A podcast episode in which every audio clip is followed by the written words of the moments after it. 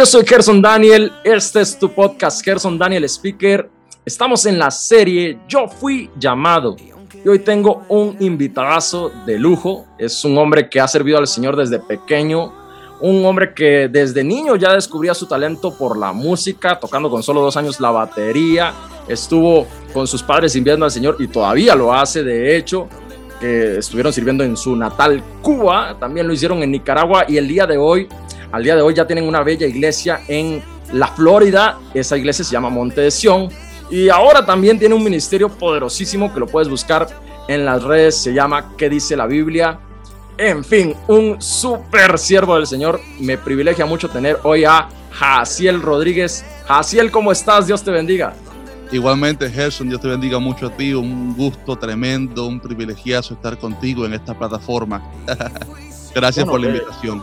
Ah, para mí también, eh, de verdad que yo hace tiempo, y te lo contaba antes eh, de grabar, estaba buscando esa oportunidad de poder grabar contigo un programa especial y ahora que se da esta serie, yo fui llamado, sé que eh, nos podrás ayudar a muchos con tu experiencia, con todo lo que sabes, a enfocarnos en el ministerio y a poder crecer en esa área. Vamos a empezar con las preguntas de una vez y me gustaría saber a qué edad se percata Jaciel Rodríguez, a qué edad te cuentas, te das cuenta, perdón, de qué era tu llamado, de cuál era tu llamado, de que tenías ese llamado en el Señor.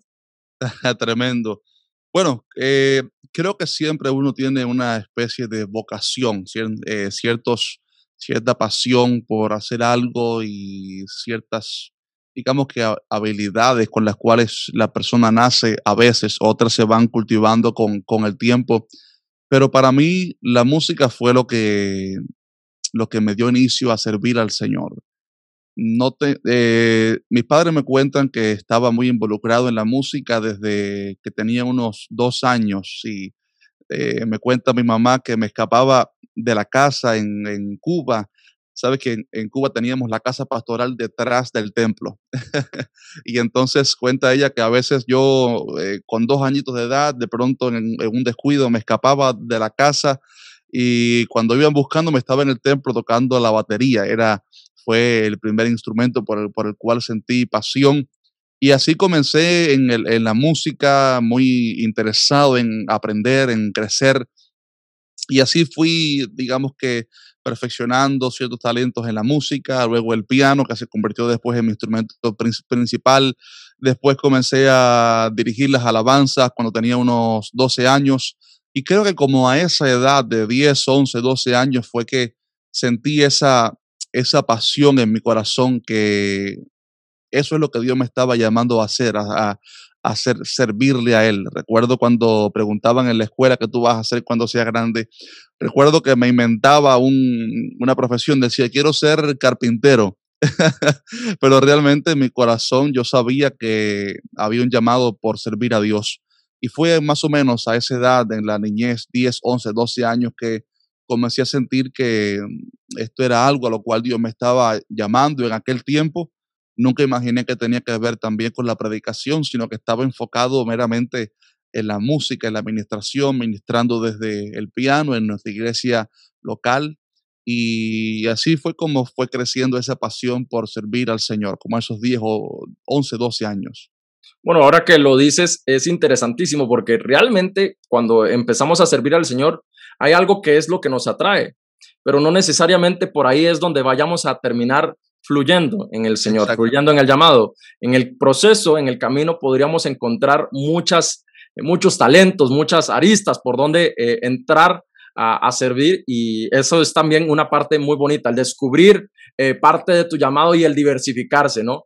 Eh, quisiera Sí. con, tu, con la siguiente pregunta, porque eh, esta me llama muchísimo la atención y es tu eh, sólido, solidísimo ministerio de qué dice la Biblia, que en YouTube pues tiene ya más de un millón de suscriptores y si no lo han ido a ver, les recomiendo que vayan, le den su buen like, su buena suscripción a Jaciel porque es un ministerio que te responde muchísimas preguntas. Pero aparte de este ministerio, que es por el que muchísima gente ya, ya te conoce, ¿hay algunas otras cosas que estás realizando en este momento para el Señor? Aparte de que es la Biblia, sí, claro. Estamos, eh, en estos momentos estamos sirviendo en dos áreas que me apasionan muchísimo. Eh, una de ellas es, soy el copastor de la iglesia de mi papá aquí en Miami, Florida. La iglesia, como comentaste en la introducción, se llama Monte de Sion. Y estamos aquí desde que llegamos a los Estados Unidos hace creo que unos 13 años aproximadamente. Y el Señor nos dio la oportunidad de abrir una nueva congregación con apenas 15 personas. Hoy, gracias al Señor, ya son creo que más de 200 personas y hemos estado sirviendo ahí como copastores en, distintas áreas. Primero comencé como líder de alabanza y hace unos años ya me dediqué más al pastorado, copastor de mi papá. Predicamos un domingo él, un domingo yo y así nos vamos ayudando porque él también está lleno de muchísima responsabilidad. Él es escritor para un instituto cristiano, tiene una universidad cristiana aquí en, Miami y así nos ayudamos mutuamente. Y bueno, sirvo al Señor ahí como copastor de, de nuestra iglesia, también ayudando un poco con los jóvenes. Y sirvo también en algo que me apasiona muchísimo, que es el evangelismo, o por lo menos este evangelismo como lo conocemos, de visitar ciertas iglesias, por lo menos aquí en los Estados Unidos, predicando la palabra, haciendo lo que dice la Biblia que hacían Pablo y Bernabé a veces, que era recorrer las mismas iglesias que habían visitado anteriormente para confirmarles en su fe, llevarles una palabra para fortalecerles. Y es algo que me apasiona muchísimo, me apasiona muchísimo visitar otras congregaciones en otros, otras ciudades, estados, en el futuro países y conocer otros hermanos en la fe, llevarles una palabra de ánimo. Eso me apasiona muchísimo, aunque claro, ha estado en pausa durante este tiempo, donde han estado cancelados los vuelos y en fin. Pero son las dos áreas en las cuales mayormente sirvo al Señor, aparte de que dice la Biblia. Y siempre hay, bueno, muchísimas áreas en las cuales uno siempre sirve al Señor diariamente. Claro, claro, claro que sí. Qué bueno, qué poderoso. Y ahora que lo mencionas sobre tu papá Eliseo, y, bueno, estoy seguro que tu mamá también ha sido una parte fundamental en todo este proceso. Ambos han estado, tus dos papás, he leído un poquito de ellos, han estado dedicados a la obra del Señor desde, desde que tengas uso de memoria. Los has visto siempre eh, pues operando en, en, la iglesia, en el cuerpo de Cristo.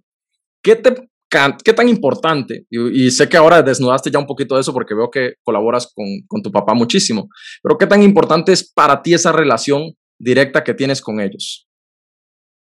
Bueno, muy importante. Eh, número uno, me han ayudado muchísimo en todas las áreas de mi vida, a nivel personal, ministerial, consejos. Y hoy por hoy mis padres son mis, mis coaches, eh, mis, mis tutores, bueno, tutores eh, a, aquellos a los cuales eh, miro para pedir consejo, claro que sí.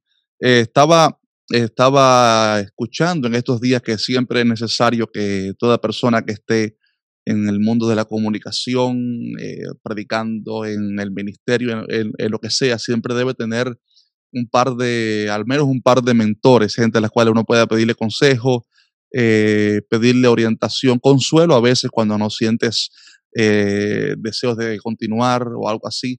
Y mis padres han sido esas personas. Eh, de hecho, todos los videos míos, te cuento un secretivo, cómo yo grabo los videos. Yo primero dedico un día entero para escribir todo lo que voy a hablar. no muchas personas saben eso. Escribo todo lo que voy a hablar porque como son videos a veces de teología, escatología, eh, defensa de la fe, también pues tienen que estar lo más eh, perfecto posible. Claro, todos tienen imperfecciones, pero eh, cuando escribo eso y lo tengo listo, siempre se lo envío a mi papá para que le eche una revisada última y revise tanto en la parte gramatical, eh, pero también en el área teológica. Y bueno, así mi papá y mi mamá, y mi mamá, bueno, una consejera tremenda, siempre aconsejándome. Así que sí, me han servido muchísimos en mi niñez, mi adolescencia, mi juventud, pero también lo siguen haciendo ahora como consejeros. Sí, wow, eso, eso está impresionante, increíble, porque todos necesitamos ese filtro. Yo también me he dado cuenta. Eh, yo creo también mis, mis videos, no tengo ese alcance que, que, tú tienes, pero amén, algún día va a ser. pronto, pronto, pronto.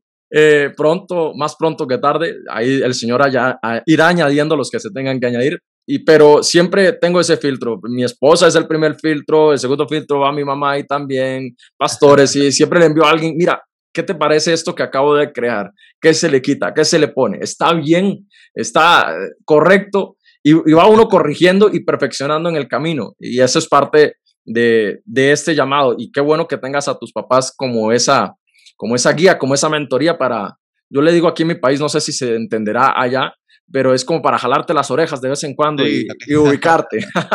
aquí también lo, se lo decimos igual, claro, claro que sí. Buenísimo. Y es importante los tutores que uno busque a veces que, que sean un poquito distintos a uno, un poquitico distintos a uno. Por ejemplo, tengo, tengo también dos, dos personas que me aconsejan mucho, a las cuales busco ayuda. Mi abuelo, por parte de madre, ha sido un pastor durante años y a él le pido consejo y también tengo un pastor amigo, amado, que es más, más mesurado, más tranquilo que yo. Yo soy más impulsivo y pues me, me, ayuda cuando eh, tengo que tocar un tema eh, difícil, pues me ayudan para establecer un balance más correcto. Wow, e, e, es indispensable y es necesario. Y a todos los, los jóvenes que se están eh, pensando en su llamado, vean este consejo como algo importante. Necesitamos gente que nos filtre, gente que, que nos ponga en cintura con las cosas para no desviarnos, para no salirnos y no empezar a decir algo que es incorrecto desde un púlpito, porque tenemos una responsabilidad importante. Ahora, quiero precisamente preguntarte eh, sobre esto del, llamado. Ah, muchas veces lo más complejo es dar ese primer paso de fe, decir, eh, fui llamado, voy a, a lanzarme por esto. Y me gustaría que, que nos digas, ¿qué le, ¿qué le, puedes decir a todos esos jóvenes cristianos que Dios les está tocando a la puerta, le estás diciendo, oye, yo te estoy llamando, pero muchos no, como que no aún no atienden, como que se hacen los que no es conmigo. ¿Qué les podría decir a todos ellos? Bueno, eh, les daría tres consejitos. Número uno, prepararse en la obra del Señor todo lo que puedan, prepararse con todos los talentos que Dios les dé, sirvan en todas las áreas en las cuales el Señor les ponga a servir, porque de esa forma uno se va capacitando. Eh, así que prepararse lo más posible, servir al Señor en todas las áreas. Número uno, saber, es, saber esperar el tiempo de Dios. Estaba comentando en el video, creo que fue el video pasado que lancé esta semana, me parece, acerca de David. Él fue ungido como rey de Israel, pero dicen los estudiosos que tuvo que esperar como 15 años para realmente ser, ser rey sobre Judá y luego sobre Israel. Hay que esperar el tiempo de Dios, pero esperar el tiempo de Dios no es estar pasivo, sentado sin hacer nada. No, esperar el tiempo de Dios es trabajar en las puertas que se abran, esperando a ese llamado supremo. Y número tres es cuando sientas que el llamado de Dios ha llegado y que Dios te ha hablado, no te quedes paralizado, no, no te quedes sentado, no te quedes eh, en la posición en, en, que estás, sino ponte en pie y comienza a poner manos a la obra porque cuando llegue el momento del Señor es momento de, actuar, no momento de estar meditando las cosas y pensando cómo haré esto. Me recuerda mucho a Moisés cuando estuvo con Israel frente al Mar Rojo y Moisés clamó al Señor y Dios le dijo algo que pareciera antibíblico. Le dijo, ¿por qué clamas a mí? Y, no es que clamar a Dios sea, sea malo, es bíblico, obviamente sino que no era un momento para estar eh, quietamente, sino que era un momento de actuar. Eh, ¿Por qué clamas a mí? Extiende tu vara y toca el mar rojo y se abrirá. Hay momentos donde ya Dios nos ha hablado, ya hemos orado, ya hemos sentido la confirmación del Señor y es momento de poner manos a la obra. Y sé, sé que a muchas personas les cuesta dar ese primer paso y salir hacia adelante, pero cuando sabes que Dios a veces espera que pongamos nuestros pies en el agua para que el mar se abra. Como sucedió parecido al, al, Mar Rojo, sucedió algo parecido cuando el tiempo de Josué, que fueron a cruzar el río para atacar a Jericó. Dice la Biblia que cuando los sacerdotes llevando el arca pusieron sus pies en el agua, entonces el río se abrió en dos. Cuando ellos pusieron los pies, no antes, sino que cuando ellos pusieron sus pies en el agua, eh, o sea, fue necesaria una acción de fe, entonces es que aquel río se abrió en Dios para que ellos pudieran pasar hacia la otra ribera para Jericó. Sí, y bueno, de estas dos cosas que, estás mencionando que me gustan mucho, la primera sobre David, y cómo él supo esperar y, y, respetar la autoridad de Saúl, aunque sabía que uh -huh. a, lo que iba llamado es a, la, a, ocupar la posición que tenía Saúl. Muchas uh -huh. veces cuando somos llamados, y a mí me pasó, yo eh, recibí el llamado desde muy pequeño, al igual como pasó con Jaciel, pero no ejercía a tiempo completo como lo estoy haciendo ahora hasta que Dios empezó a darme confirmación de que ya era el momento, de que ya estaba listo eh, para poder hacerlo como lo estoy haciendo hoy. Y eso, eh, el esperar en el Señor el momento oportuno y el ser procesados, porque también necesitamos ser procesados, es indispensable. Ama el proceso, es algo que también yo quisiera decirle a todos los que nos están escuchando, ama el proceso que estás llevando, sé paciente con tu proceso, que cuando salgas de ahí saldrá oro puro. Lo otro que estás mencionando de accionar tu fe, efectivamente, cuando nos lanzamos llega ya un momento donde ya Dios dijo, ya Dios habló, ya Dios decretó, ya el Señor te dio las herramientas, ahora es tiempo de que des el paso y donde das el paso se abren los mares, se suceden los milagros, eh, Dios empieza a proveer de forma sobrenatural a todos los ministros que nos están escuchando o que tienen ese llamado ministerial. Si ya ha sido procesado y sabes que el material está listo, es de que te lances al agua y que se abra el mar en dos. Quiero hablarte un poco, eh, Jaciel, del de tema de qué dice la Biblia como canal. Ese precioso canal de YouTube que tienes, que a mí me bendice particularmente muchísimo. Ya yo recibo las notificaciones todos los, los miércoles para, para ver qué, de qué está hablando eh, Jaciel. Quiero saber de dónde surgió esa idea. ¿Cómo se te ocurrió esta idea de un canal de YouTube? Hace, creo que cinco años, hace cinco años, este, sentía esa pasión por practicar la palabra. Y sabes que estaba mirando en el internet en ese tiempo que no había muchas personas hablando la palabra de Dios o por lo menos dándole respuestas a las preguntas que la gente tenía. Y una de las cosas que estamos viendo en nuestros tiempos es mucha apostasía, gente entregándose al pecado, gente permitiendo que el pecado entre en, la, en las iglesias y la gente haciéndose preguntas. ¿Qué dice la Biblia sobre esto? ¿Qué dice la Biblia sobre sobre cómo ven, vencer esto. Y entraba yo en YouTube y no, no se veía mucho, simplemente habían dos o tres que estaban comenzando ahí. Y sucede que sentía esa, esa pasión por hablar. Entonces dije, sentí ese llamado y dije, vamos a comenzar un canal de, de YouTube, sencillamente porque siento esta pasión. Y creo que cuando la pasión que Dios ha puesto en tu corazón es lo que te motiva, eso te va a abrir puertas. Eh, el mundo dice que el mundo llama a los capacitados, pero Dios capacita a los llamados. Y cuando nos entregamos al Señor y comenzamos a servirle, Dios comienza a capacitar a uno. Y fue esa pasión por hablar la palabra lo que me motivó. Y así fue como estaba un día hablando con mi esposa, ella se llama Arianna, y estaba conversando con ella sobre cómo pudiéramos enfocar el canal y ahí surgió la idea, ¿qué dice la Biblia? ¿Qué dice la Biblia? Pudiéramos hablar sobre la Biblia respondiendo a la gente sus preguntas.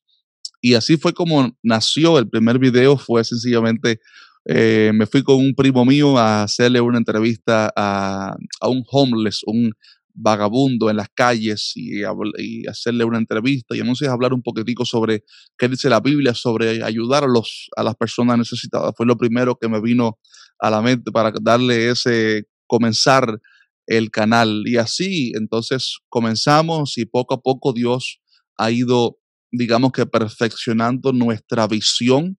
Pero cuando uno empieza, eh, uno tiene una visión, pero como decías en el principio, Dios va abriendo esa, esa visión para realmente guiarnos sobre cómo Él quiere hacer con nosotros, qué enfoque debemos dar. Y así en el proceso Dios ha ido puliendo nuestra, o su, su visión, más bien para lo que estamos haciendo en qué dice la Biblia. Eso es poderosísimo y yo doy fe de eso porque en su momento me metí al canal y dije yo, estoy seguro que la calidad profesional con la que se están haciendo los videos ahora no es igual ahora que hace unos dos, tres años. Y si usted va y les invito a todos que vayan y, y vean y vayan, vean los videos de hace dos o tres años y vas a ver que la calidad va a ir en aumento, va a ir eh, progresando, que la fluidez inclusive para hablar va cambiando. O sea, eh, esto es un, un, asunto, es como un músculo, se va ejercitando y se va volviendo más fuerte, se va entrenando, se va haciendo. No es de la noche de la mañana y a todos los que me están escuchando, no piensen que porque tu ministerio se lanza hoy y no lo estás haciendo como otros ministros del Señor que ya llevan años en esto, no pienses que es que te vas a quedar así, que eres un fracasado. No, esto es un proceso también de aprendizaje, de hacer las cosas con excelencia para el Señor. La excelencia no es sino el resultado de procesos, no es un suceso, no es algo que se da de la noche a la mañana, sino que es algo que tiene que llevar un proceso para poder alcanzar ese éxito en el Señor. La práctica hace al, maestro, dicen por ahí. Al cual, así, así como lo acabas de, decir. Ahora, yo quisiera y tengo esa curiosidad también porque veo que hay algunos temas que, que logras sacar de, de tu canal que son eh, situaciones que se están hablando muy en el momento en las redes y que hay que atacarlas en ese instante para advertir al pueblo del Señor, para darle sustento bíblico a la iglesia. Pero ¿cómo, cómo tienes la mayoría de temas? Porque tienes una cantidad de videos colosal. ¿De dónde salen todos esos temas? Oh, siempre que me hace una entrevista me hacen esa pregunta. Eh, creo que surgen de tres fuentes, tres fuentes. Número uno, simplemente una pasión que Dios pone en mi corazón sobre hablar de algún tema, una pasión que Dios pone en mi corazón. Eh, número dos, problemas que estoy viendo en la actualidad, en el momento, oportunidades que se presentan, como cuando sucedió lo de Israel, sentí automáticamente que era momento de hablar sobre ciertas cosas de Israel, también porque veía en el pueblo de Dios mucha ignorancia con respecto a los planes de Dios con Israel y todo esto. Y, o sea, son temas que surgen de, de un momento, de un problema, de la actualidad, de algo que se, se está hablando en, las redes. Y la tercera fuente creo que es sencillamente las peticiones, gente que hace preguntas. Ese pastor que dice la Biblia sobre esto y veo que hay mucha necesidad de responder a una pregunta, a una duda que la gente tiene, pues aprovecho esas dudas para responder. Así que creo que esas tres cosas, sencillamente inspiración, cuando siento inspiración de Dios por hablar de algún tema. Número dos, cuando el momento lo pide, eh, alguna circunstancia, el momento. O número tres, sencillamente peticiones que la gente hace en los comentarios. Impresionante y muy de acuerdo contigo en que podamos usar no solo una, sino varias fuentes para poder crear contenido de valor que bendiga al cuerpo del Señor. Quiero preguntarte algo que ha estado pasando, no, no sé en tu zona, eh, pero en, en, otros países y aquí particularmente, y, y, lo vemos a nivel mundial, hay muchos ministros que han partido con el Señor en esta temporada COVID precisamente por, por la pandemia o por cualquier otra razón han partido con el Señor. Y hay una generación nueva de ministros, te incluyo y me incluyo a mí también en ellos, que, que estamos asumiendo eh, el llamado. ¿Qué, ¿Qué, es importante? ¿Por qué, ¿Por qué es importante que la generación nueva o, em, o, emergente que está en este momento deba tomar la estafeta, tomar el relevo, asumir con pasión el llamado y el liderazgo en, este tiempo y hacerlo bien sin desemporcarse ni desviarse a otras cosas que no convienen en esta temporada? Bueno, es realmente importante. Dios siempre a través de todas las generaciones ha mantenido un remanente, un grupo de personas que le sirvan, que vivan para Él. Y siempre en cada generación Dios levanta gente que le sirva. Recuerdo cuando el tiempo de Elías, Elías eh, bueno, sirvió como profeta tremendo pero llegó un momento donde había llegado el final, el fin de su ministerio. Dios sabe hasta dónde quiere llevarnos y tuvo que buscar un sustituto. Y cuando él fue a buscar a Eliseo por mandato de Dios, vemos en Eliseo una actitud obediente, eh, un recipiente listo para recibir lo que Dios quería derramar en él. Y Eliseo entendió que era el momento. Y sin embargo, noto que también hubo en Eliseo un, unos cuantos días de aprendizaje con, con, con, Elías. Y Elías le decía, quédate aquí. Y él decía, no, yo voy contigo donde quiera que tú vayas. Y creo que parte de lo que nosotros como generación que está sirviendo a Dios y que estamos naciendo ministerialmente, necesitamos eh, aprender un poco de los viejos, adquirir eh, la experiencia de los viejos, aprender de las generaciones pasadas y mantener los valores y las cosas lindas que hicieron a nuestros padres y abuelos fuertes, las cosas que mantuvieron a la iglesia fuerte, seguir con, con, con esa firmeza en nuestra santidad para Dios, en nuestro carácter, aprender de sus experiencias, de sus errores, de lo, lo que les funcionó a ellos, lo que no les funcionó, eh, cómo tuvieron la unción que ellos tenían, que tiene que ver obviamente con la intimidad con Dios. Y creo que imitar esas cosas para que Dios nos use también a nosotros, quizás aún más, quién sabe, porque Eliseo hizo 14 milagros y Elías 7, así que lo que Dios hizo con Eliseo superó impresionantemente, impresionantemente lo que había hecho con, con Elías. Así que creo que estar dispuestos a, abrir nuestras manos y decirle, Señor, haz lo que, con, nosotros lo que tú quieras hacer, pero también mientras tengamos a gente ejemplar, gente mayor, aprender de ellos, eh, pedirle consejo a ellos, creo que también es vital. De eso que acabas de, mencionar y que creo que es eh, esencial para esta temporada, eh, rescato algo. Hace unos años hablaba con, un pastor eh, muy connotado, puertorriqueño él, y es un pastor que, pues, su base siempre era la Biblia, muy bíblico, él muy, muy centrado en, lo que dice la palabra de Dios, que eso era lo que él, y lo que él todavía al día de hoy predica. En, en respecto a eso, este pastor me decía, mira, muchas veces va a cambiar el mensajero, va a cambiar por la cultura, va a cambiar por la forma.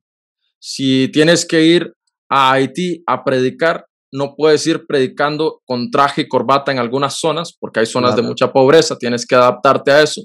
Si vas a ir a predicar a la Casa Blanca, tienes que ir vestido para la ocasión.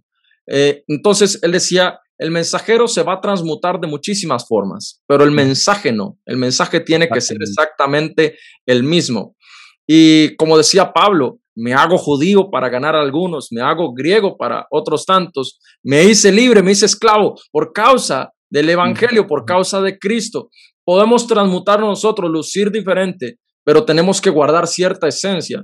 Y concluyo con, eh, esta parte con esto. Este pastor me decía, pareciera que en esta generación como que hay un divorcio con aquella generación gloriosa de los años 70, sobre todo el 77, donde hubo un mover del Espíritu Santo muy grande para conversión a salvación y hubo mucho fervor y mucha pasión y mucho celo, con la nueva generación que sí tiene conocimiento, que sí tiene llamado, pero como que no tiene esa eh, guardar las escrituras, guardar la palabra, ser celoso de ver si está pegado a lo que dice la palabra del Señor. Y un ministerio como el tuyo, de hecho, también es parte esencial de, de poder ver qué es lo que está en la palabra y seguir conservando eso y no alejándonos de eso, porque ser cristianos tiene que ver con eso. Si quitamos a Cristo de la historia, se nos acabó la historia, ya no somos cristianos, somos personas que creen que existió Jesús, pero cristianos verdaderos, seguidores verdaderos, eh, no.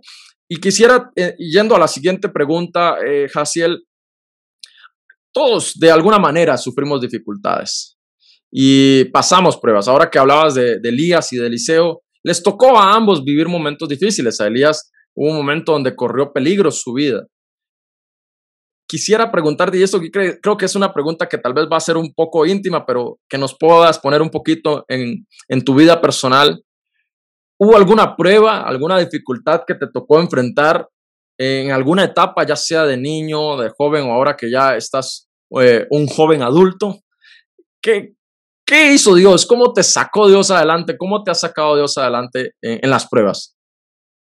Ah, bueno, si cada uno de nosotros comenzamos a contar las pruebas que hemos tenido, nadie quizás se las ah, imagina y nos sorprenderían. Bueno, sí, en la niñez siempre hemos tenido, Dios me ha salvado a mí múltiples veces de accidentes que he tenido cuando niño, eh, problemas en el hablar, eh, me demoré muchísimo para comunicarme y también cuando lo logré hacer después era tartamudo a veces cuando me pongo nervioso hasta tartamudeo en dos o tres palabras para Dios recordarme de dónde Él me ha sacado, ¿no? y pasé muchas pruebas cuando era niño eh, con respecto a estas cosas. Ahora que he estado en el ministerio, creo que no hay, no hay éxito si no hay un proceso, si no hay pruebas que Dios permite en nuestras vidas. Y en mi caso me ha tocado batallar mucho con dificultades que hemos tenido eh, a veces con, con, nuestros niños en sus procesos. El, tengo tres, tres niños, gracias a Dios, y el último de ellos es un milagro tremendo porque cuando estaba en el vientre de, de su mamá, los doctores nos dijeron malas noticias, cosas terribles, terribles, y y fueron meses de mucha angustia, ¿sabes? Uno como padre, mucho dolor, mucho, mucha desesperación, muchas preguntas sin responder.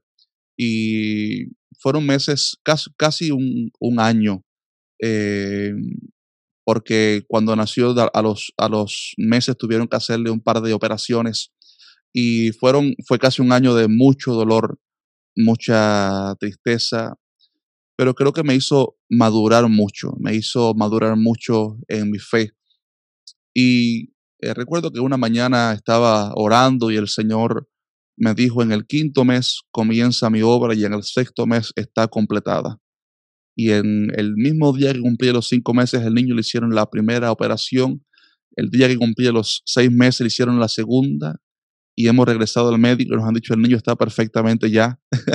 y ninguna de las cosas que los doctores dijeron que el niño no pudiera hacer, ninguna se ha cumplido porque el niño está perfectamente bien, camina, habla, escucha, es sumamente inteligente y ha hecho todo lo que los médicos dijeron que no podía hacer y ahí está nuestro pequeñito Josué, eh, un conquistador. Y es uno de los tantos procesos. Hoy estoy eh, contando esto con, con, éxito, con victoria, eh, pero en el momento era muy, muy difícil, obviamente. Y todos pasamos por procesos así, bueno, ministerialmente, decepciones, a veces gente que te dieron la, la espalda en el momento que más los necesitaba, gente que te abandonaron. Y bueno, hemos pasado muchos momentos de, de pruebas, situaciones eh, económicamente también pasé un par de veces por momentos difíciles cuando casi que nos vimos en la calle, pero Dios llegó a tiempo y hoy el Señor nos ha estado ayudando, con, pero eh, tenemos un trasfondo de, batallas. Y dice la Biblia en, en Hebreos que los héroes de la fe se hicieron fuertes en batallas.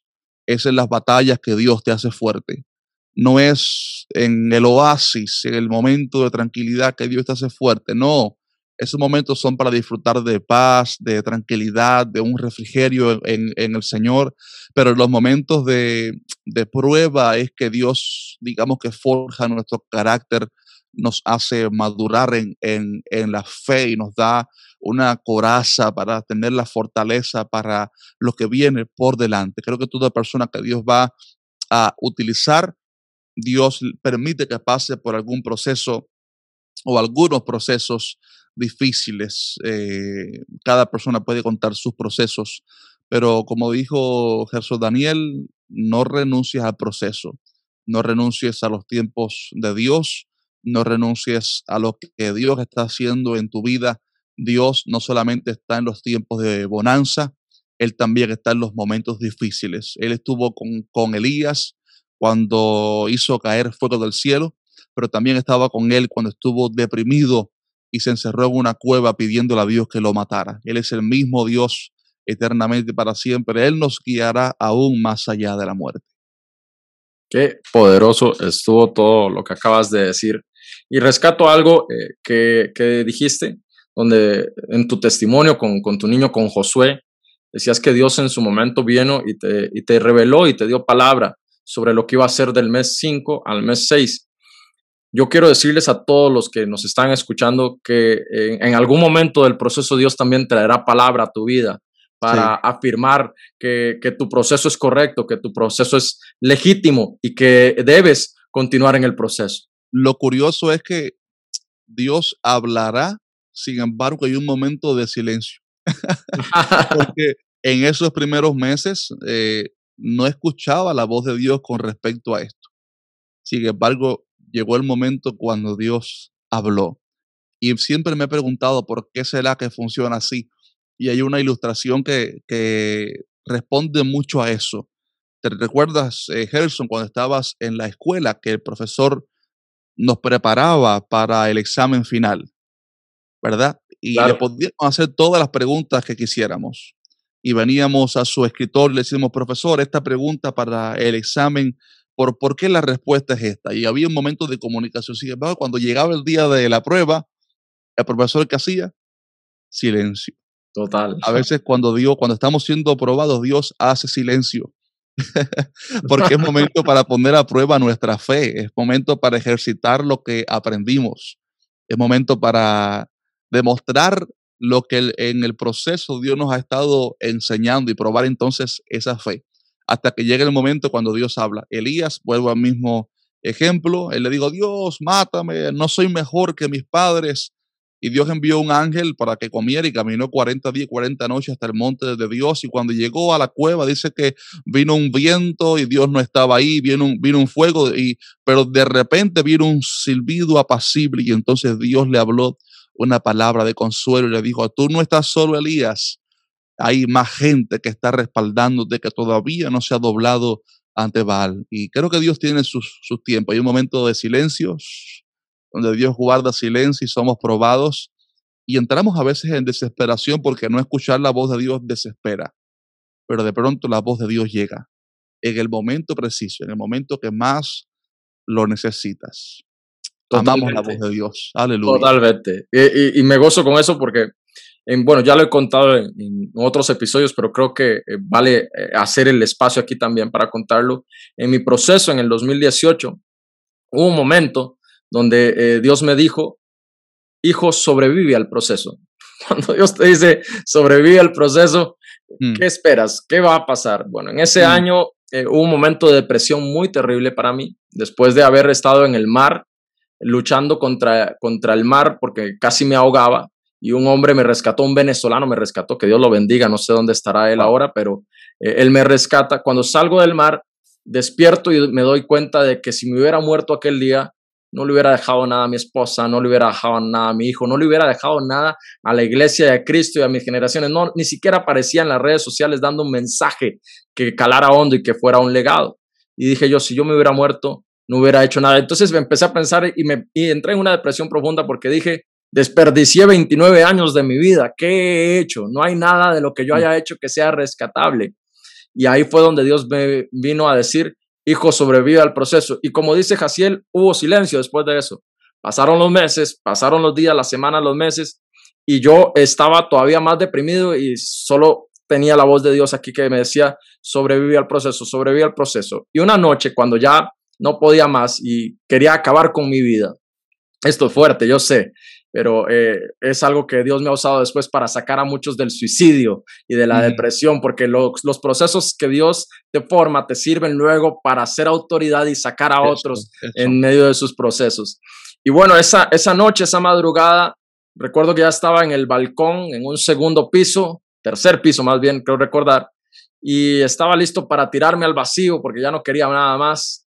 Y en mi ciudad, es una ciudad donde está muy, muy, muy, muy, eh, muy iluminado, hay mucha contaminación lumínica, entonces el cielo no se logra ver, pero esa mañana, esa madrugada, el cielo estaba estrellado y cuando ya estaba a punto, vino el Señor y me habló, hijo, ¿qué haces ahí? Wow. Y yo llorando dije, Señor, no sé qué hago aquí, dime tú qué hago aquí. wow. ¿Y dónde está tu hijo? Y yo le respondí, Señor, él está en, en la cama, está en su cama, y eso no fue lo que te di, esa no fue la generación que te di, y no te he dado yo herencia.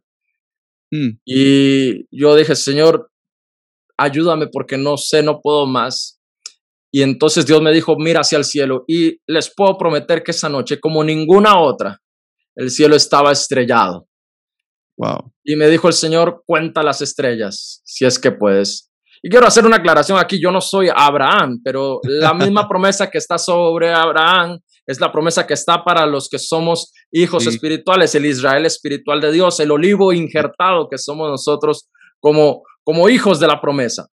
Así es. que eh, Dios me estaba hablando que la, la palabra será cumplida siempre y que tenemos herencia y que por esa herencia tenemos que, que luchar.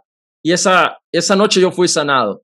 Lo más Gloria. tremendo y lo más curioso es que luego mi mamá fue a una reunión de mujeres y una mujer que ni siquiera me conoce se le acercó y le dijo, Gloria, así se llama mi mamá, Gloria, Gloria Rodríguez, Gloria, eh, dile a tu hijo que él ya fue sanado, que él está sano.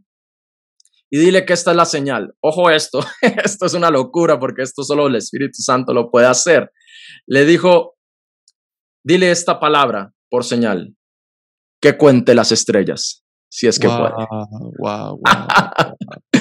Todos pasamos por procesos. Ahora que Jaciel lo dice, eh, estoy convencido de eso. Ama el proceso, aférrate al proceso y permanece en el proceso. Dios va a sacar oro sólido de ahí. Aleluya. Y, te va a bendecir enormemente.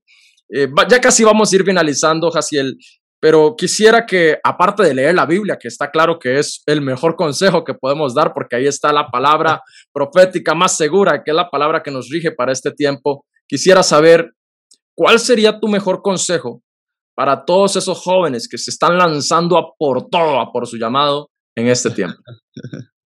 Bueno, hemos compartido tantos consejos acá, tantos consejos. Eh, mencionaste, Gerson, la importancia de la Biblia. Pero creo que hay un, bueno, hemos mencionado distintos consejos, aprender de los viejos, eh, poner manos a la obra, esperar el proceso, el tiempo de Dios, no, no desperdiciar el proceso, sino amarlo.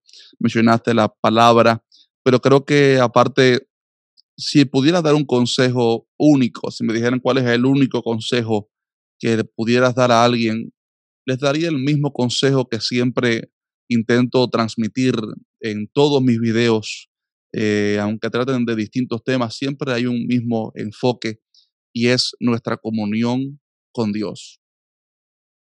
Alguien preguntó cuál será mi propósito en, en esta vida, para qué fui creado. Como en la adolescencia los jovencitos entran en la crisis existencial, no saben por qué fueron creados, para qué fueron creados, cuál es su propósito en esta vida.